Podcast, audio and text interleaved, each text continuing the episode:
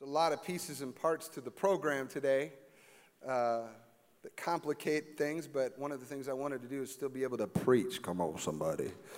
And I still wanted to be able to go down the road of saying, what's the Lord saying to us, no matter what stage you're coming from or what part of life you're in. And I want to welcome those of you that are watching online. And uh, we've had so many great stories just with even people from within Emmanuel, people that have been sick or in the hospital or in places where they could not attend church, and uh, they've been with the church still because of our, our uh, online service that we have now, and then also all of our campuses. Last week, we began a series called Fresh Air, and uh, I just challenged everyone to consider the thought that we're breathing in toxins all the time, both physically and socially around us, and the forces around us in the world have a way of, of working on our body in a negative way or in our spiritual or emotional body in a, in a negative way. And uh, we, we can become loaded down, and the toxins work its way into our relationships. It has a way of separating us from people. It can drain the mind, and you can feel depressed and not even know why. And you might not have done anything wrong. It's the air you breathe in America today. And I'm not talking just about the oxygen outside physical side of things. It's it's vitriol. Uh, there is all kinds of activity going on in social media and all kinds of, of, of harmful influences that are trying to go after our next generation. And of course, what we talked about was that the purest air in all the world is the presence of God. And if you go back to Genesis, when God breathed life into a lump of clay, what he did is he breathed himself in. And as he breathed fresh air in, there's something that changed in humanity. And throughout time, our responsibility is to learn to reconnect to our Creator and to breathe with Him. And of course, in the church context, worship is a part of that. We have to learn to worship. Psalm 100 talks about how we are to enter His gates with thanksgiving and His courts with praise. There's a process to it, but it's also a response. When you are with God, all you want to do is breathe in and breathe out. And we talked about the inhaling of heaven being through worship and letting the exhale of the toxins go out because the inhale is coming in. And we have to learn to breathe. In fact, turn to the person next to you and say, You need to breathe. in fact, let's just do this together. Breathe in, breathe out. There's something that happens, both the pace of life slows down, there's something about the clarity of the moment and we, we pause and we shut out everything else. And so it's very important for us to have respiration where we exhale the world and we breathe in God. Today is part two. I've entitled it Glory. Have you ever gone on a trip and visited like a monument somewhere or a historic location? And, uh, you know, you can go around the world. You can go into Rome and see the Colosseum. You can go to Athens and see where the Senate was. You can go to Mexico and see the ancient temples. You can go to uh, Washington, D.C., and you walk up to the Abraham Lincoln uh, Memorial, and uh, you see this big statue. Well, in the United States, we don't worship Abraham Lincoln, right? But that is a statue that commemorates something of value about what that person did and what that person's actions mean to us today. Jody and I Took our boys a couple years ago to Washington, D.C., and we got to see the Martin Luther King Jr. Uh, memorial, and they've got all of his famous quotes, and it was so inspirational. It's the only monument our country has ever put together for a preacher. Come on, somebody. I thought that was pretty cool. So I'm like, this is a big deal. And, uh, and uh, it wasn't just about the man, Martin Luther King Jr., it was about what he represented and continues to represent. Now, different people misused that at times, but I, I want you to catch the thought that monuments represent far more than one memory. They represent the power of values and of worth. And the glory of monuments is what they represent. It's the glory. Ever said the glory? Now, the glory of God was a visible and outward expression of the majestic presence of God for the Hebrew people. And as you open up your Bibles and you look through the pages of Scripture, you'll see both a historical record of God meeting and working with people, but you will also see Him showing Himself to those same people. And the God of the Bible is still God today.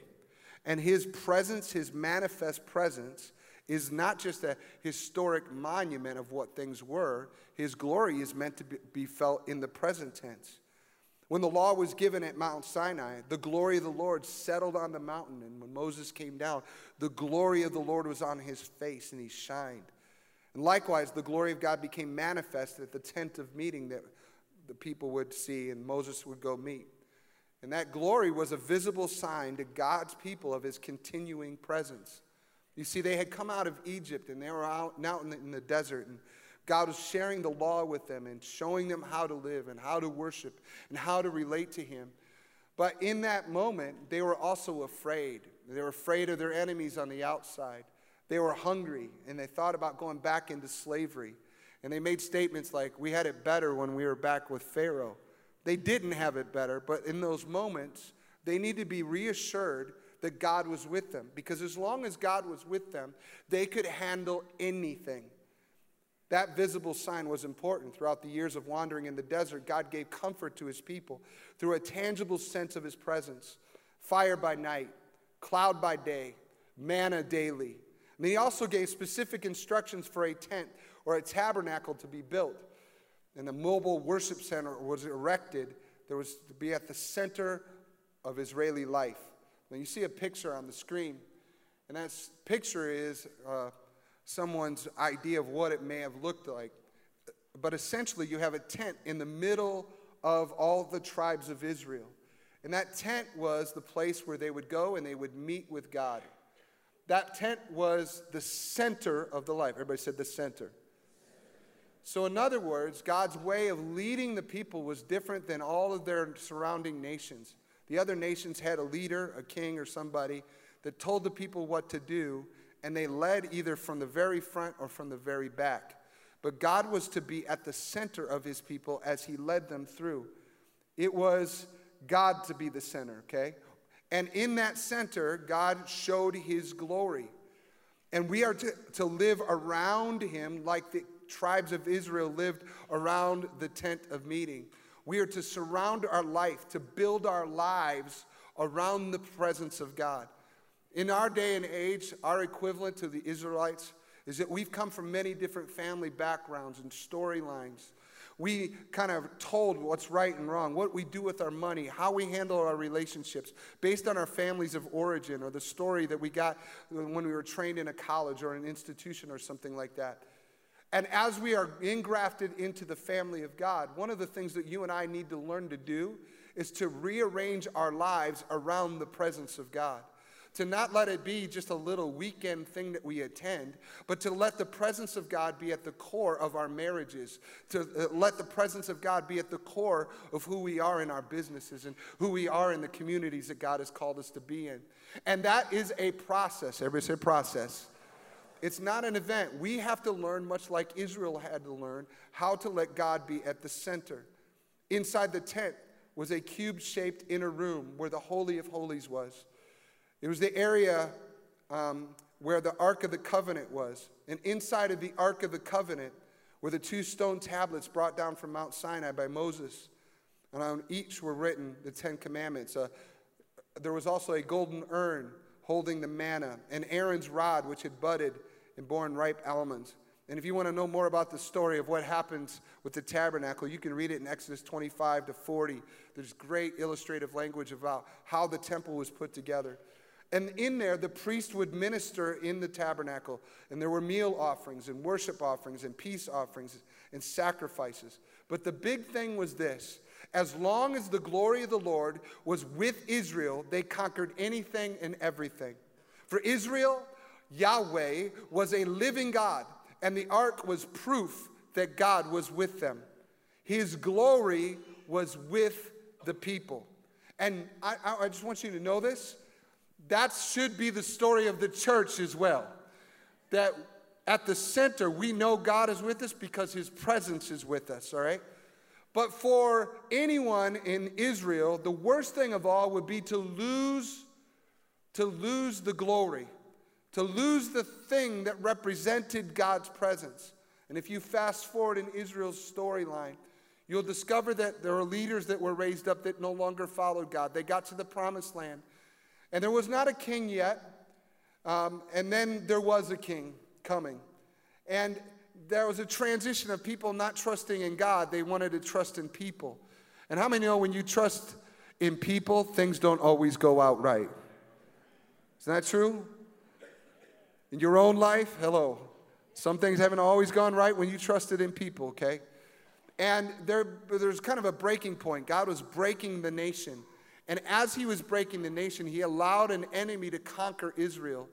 And the enemy came in and conquered and took the ark of God, which represented the presence of God, and took it into their own land, the Philistines. In 1 Samuel chapter 4, turn there with me. In 1 Samuel chapter 4, if you have your Bibles, and you should, 1 Samuel 4, this is the story of kind of a, a nice little snapshot what was happening to the whole nation. Eli's daughter in law, Eli had been the prophet that had led, and the priest that had led the nation. Eli's daughter in law, the wife of Phinehas, was pregnant. And near her time of delivery, when she heard that the ark of God had been captured and that her father in law and husband were dead, she went into labor and gave birth. And she died in childbirth. But before she passed away, the midwives tried to encourage her. Don't be afraid, they said. You have a baby boy. But she did not answer them or pay attention to them. She named the child Ichabod, which means, Where is the glory? For she said, Israel's glory is gone. And she named him this because the ark of God had been captured and because her father in law and husband were dead. And then she said, The glory has departed from Israel, for the ark of God has been captured. This is a historic moment, but I want to bring it into the context of 2017, not only for our church, but also for individuals and for families and for all of society, really, that we can become Ichabods if we're not careful. Ichabod has come over the centuries to symbolize a life, a marriage, a church that has lost a sense of the glory of God. Eventually, the ark is captured. And when it is captured, what happened is something was lost from the nation.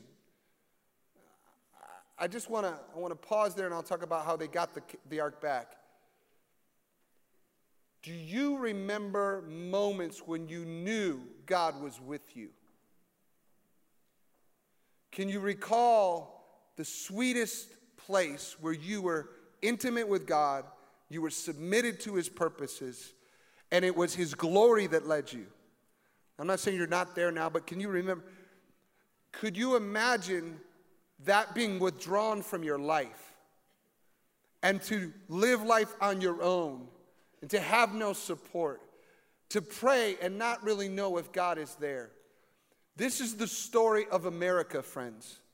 This is the story of many churches and denominations. It's a story of having the outward, and they still have the edifices, but the ark is up and moved. The presence has left. It is the worst story of all. It's the monument that has lost its purpose that's forgotten why it's there. It's forgotten what it's supposed to mean to each generation. And Ichabod could be written upon our lives, upon our homes, if we don't intentionally guard the presence of God. Now, in the story of Israel, eventually the ark is captured and brought to Jerusalem by King David, who enters worshiping without shame in the streets. You can read the story, he was a little bit crazy because he was so focused on the presence of God, he couldn't see or worry about the sneers of the people. And he had this dream as a king to establish a permanent temple that God had lined out the details for years before. But he could not build that temple because he had been a warrior and God would not allow him to build the temple. And in Second Chronicles chapter 5, in fact, go to Second Chronicles with me. In fact, 5, 6, and 7, you can read and see a little bit of a story develop here. Eventually, David's son, Solomon, builds the temple. And this temple has the ark, and it has all the ornate stuff. And by the way, it was brilliant. There was gold everywhere, it was perfect. They believed in excellence, they built it right, it, right down to the specs, to the right color, to everything. And as they built it, the moment came when the people of God, led by Solomon, determined that they had to ask God to fill the temple. It was a dedication moment. And you'll see it in Second Chronicles chapter 5, 6, and 7. And then this is what happens in chapter 7, verse 1. It says, after praying, when Solomon had finished and the people were there and the priests were there and everybody had worshiped and there was music, there was probably Puerto Rican music, Pastor John Carlos. It was a holy moment. When Solomon finished praying, fire flashed down from heaven and burned up the burnt offerings and sacrifices, and the glorious presence of the Lord filled the temple. I want you to catch this. What, where did the fire come from? Fire flashed down from. Fire flashed down from. So they had all their natural stuff. They had all contributed. You know who paid for the temple? All the people paid for the temple. They had their own Hello Possible campaign. Hello. And they had gathered together, and it was good looking but it was missing something.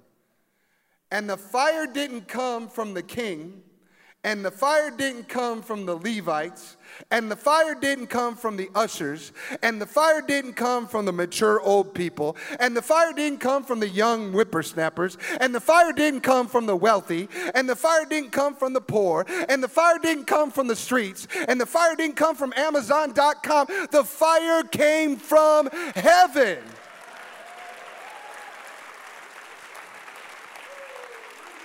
How many of us spend time looking for our help every other place than the only place that the fire comes?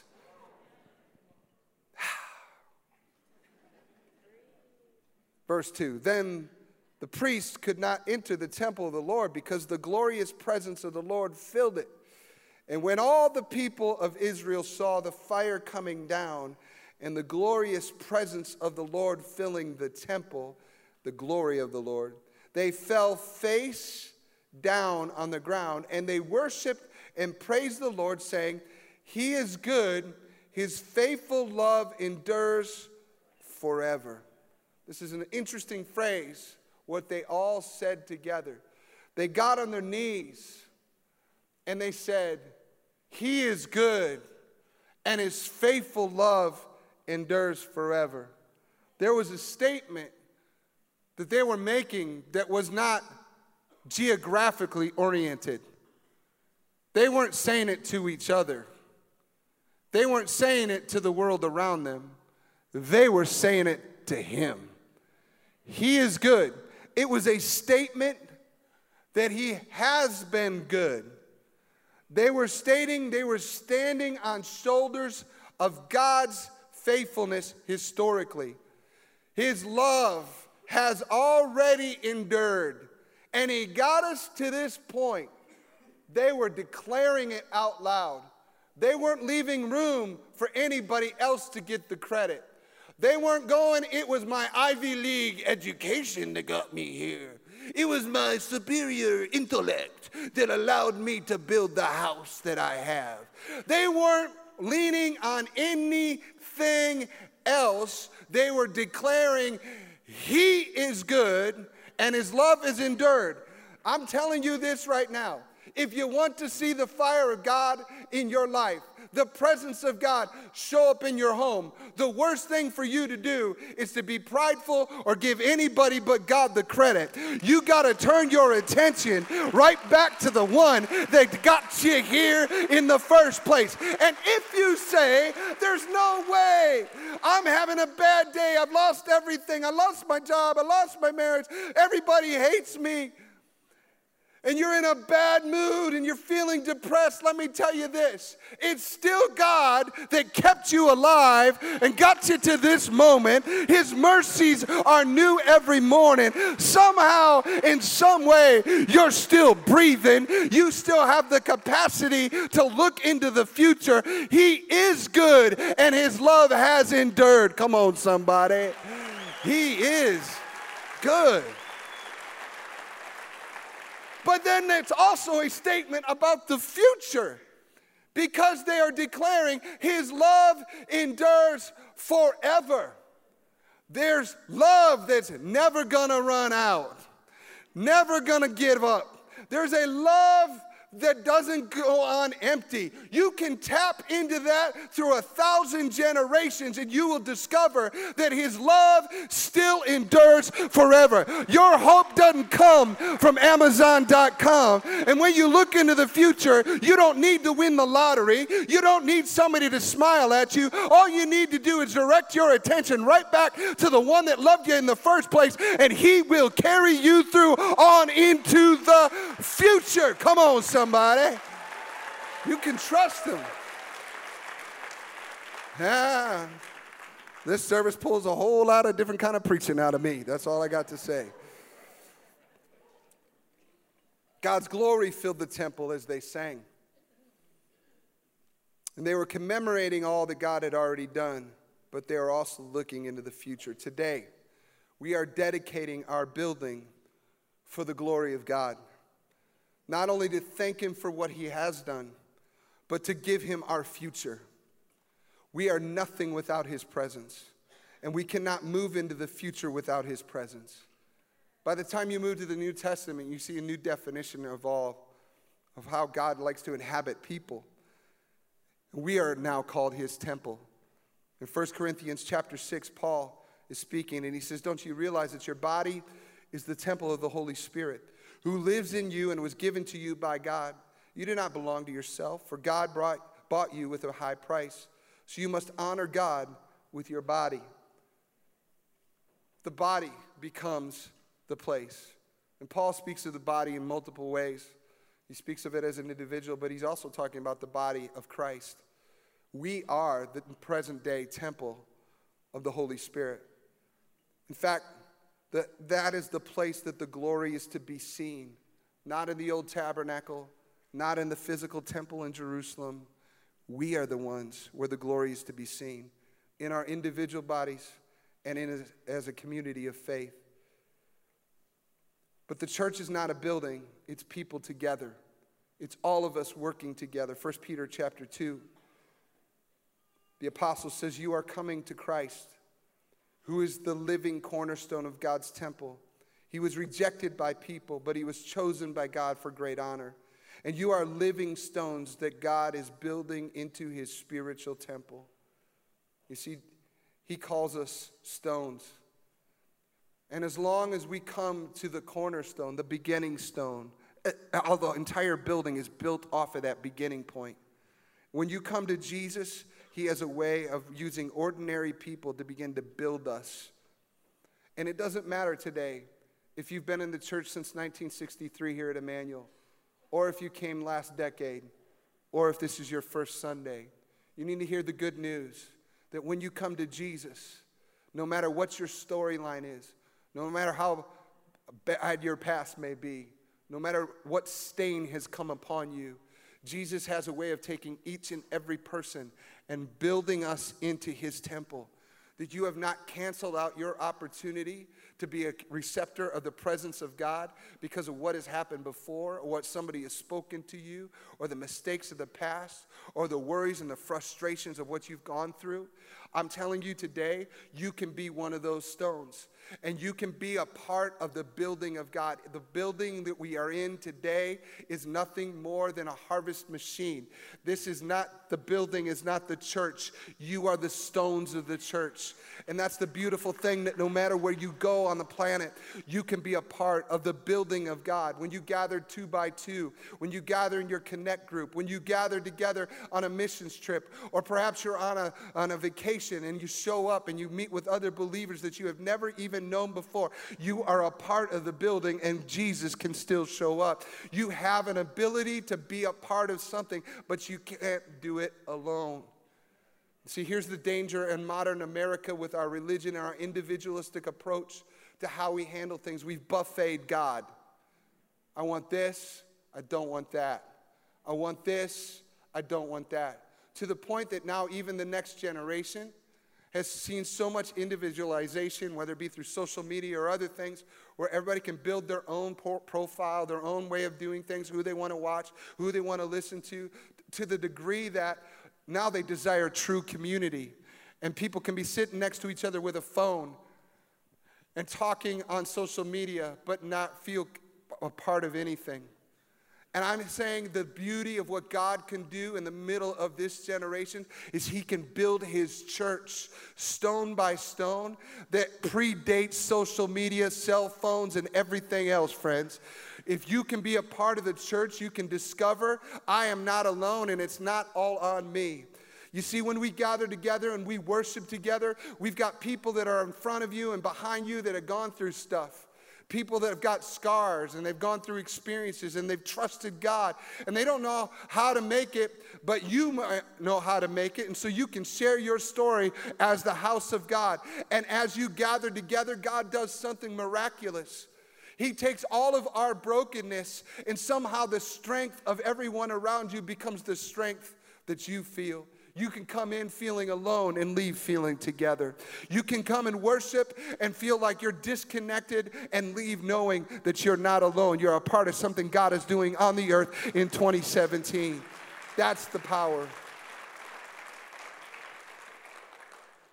Good seasons and bad, when we come together and humbly worship Him, damaged souls are reborn.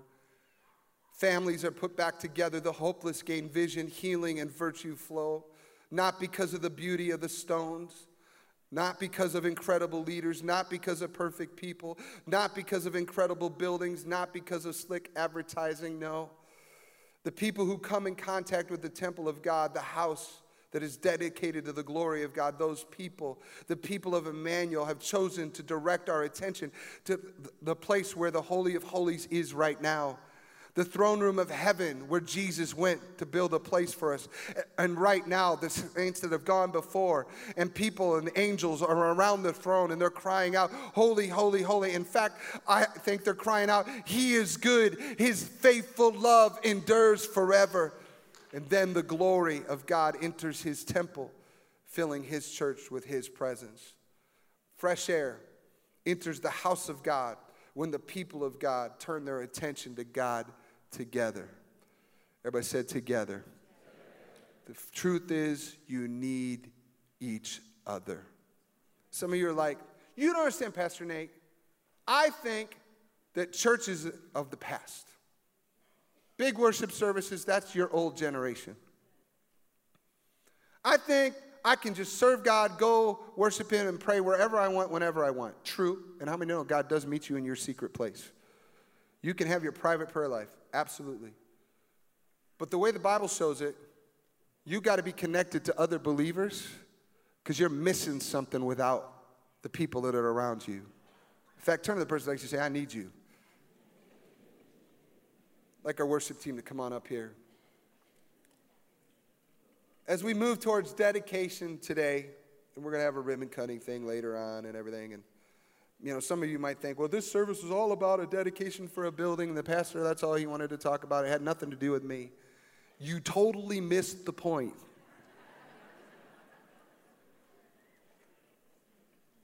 the point is, you need God. You do.